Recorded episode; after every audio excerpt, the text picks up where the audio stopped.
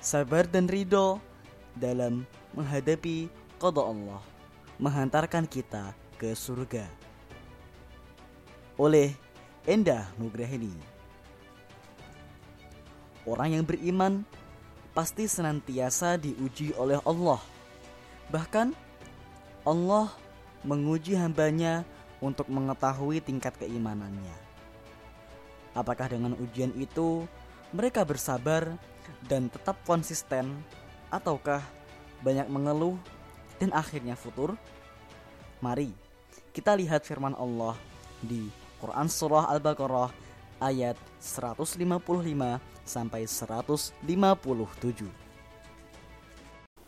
أعوذ بالله من الشيطان الرجيم بسم الله الرحمن الرحيم ولنبلونكم بشيء من الخوف والجوع والجوع ونقص من الأموال والأنفس والثمرات وبشر الصابرين الذين إذا أصابتهم مصيبة قالوا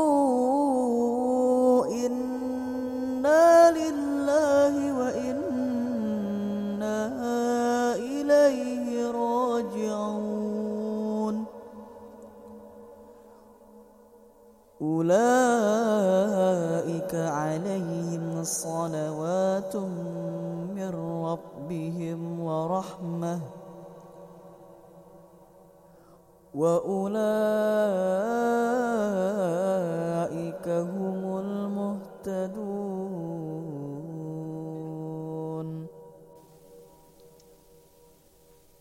Yang artinya Dan sungguh akan kami berikan cobaan kepadamu dengan sedikit ketakutan, kelaparan, kekurangan harta, jiwa, dan buah-buahan.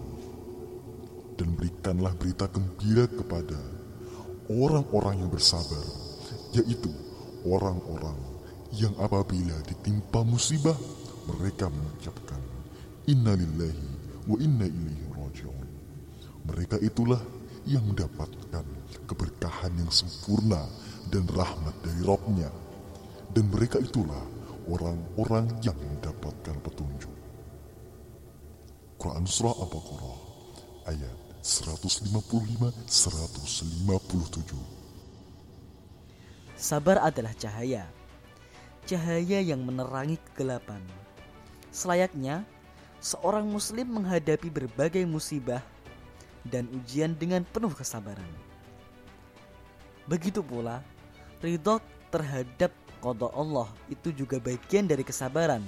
Sebab kodok itu wilayah yang dikuasai oleh Allah. Manusia tidak memiliki andil di, dalamnya.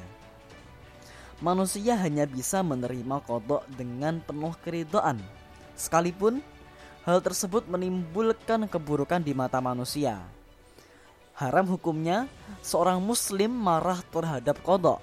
Tidak boleh kita marah lantas mengatakan, "Mengapa ini menimpaku? Allah tidak sayang kepadaku." dan lain sebagainya.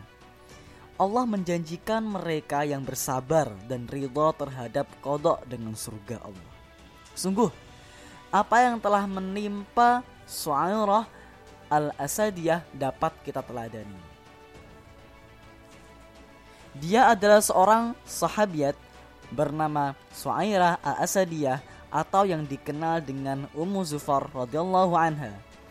Walau para ahli sejarah tak menulis perjalanan kehidupannya secara rinci karena hampir semua kitab-kitab sejarah hanya mencantumkan sebuah hadis dalam biografinya. Namun dengan keterangan yang sedikit itu kita dapat memetik banyak faedah serta teladan yang agung dari wanita salihah ini. Su'airah al-Asadiyah berasal dari Habasyah atau yang dikenal sekarang ini dengan Ethiopia. Seorang wanita yang berkulit hitam yang beriman kepada Allah dan Rasulnya dengan penuh ketulusan.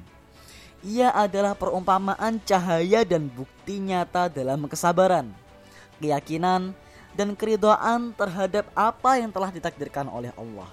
Dia adalah wanita yang datang dan berbicara langsung dengan pemimpin orang-orang yang ditimpa musibah dan imam bagi orang-orang yang sabar. Rasulullah Shallallahu Alaihi Wasallam. Dialog mereka berdua telah dimaktub dan dinukilkan di dalam kitab sunnah yang mulia. Telah diriwayatkan oleh Al-Bukhari dalam kitab sahihnya dengan seratnya dari Atta bin Abi Rabi'ah bin Abi Rabah ia berkata Ibnu Abbas berkata kepadaku Inginkah engkau aku tunjukkan seorang wanita penghuni surga? Aku pun menjawab Tentu saja Ia berkata Wanita berkulit hitam ini orangnya. Ia telah datang menemui Nabi Shallallahu Alaihi Wasallam lalu berkata, Sesungguhnya aku berpenyakit ayan epilepsi yang bila kambuh maka tanpa disadari auratku terbuka. Doakanlah ya Rasulullah supaya aku sembuh. Rasulullah Shallallahu Alaihi Wasallam bersabda, jika engkau kuat bersabar, engkau akan memperoleh surga. Namun jika engkau ingin aku akan berdoa kepada Allah agar dia menyembuhkanmu. Maka ia akan berkata, aku akan bersabar. Kemudian ia berkata, sesungguhnya aku bila kambuh maka tanpa disadari auratku terbuka. Maka mintalah kepada Allah supaya auratku tidak terbuka. Maka beliau Nabi Shallallahu Alaihi Wasallam pun mendoakannya. Hadis riwayat Bukhari nomor 5652. Dalam hidup kita sering mendapatkan musibah maupun ujian.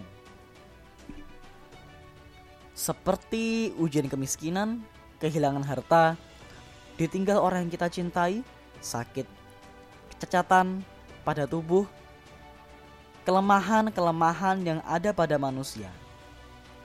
Maka sikap kita senantiasa bersabar dan ridho terhadap qada Allah Subhanahu wa taala. Begitu pula sikap kita terhadap saudara kita yang tertimpa musibah dan ujian, yakni mendoakan, motivasi, berempati, dan tidak meremehkannya. Semoga kita tetap istiqomah dalam ketaatan kepada Allah meskipun ujian dan musibah menimpa kita. Amin ya rabbal alamin.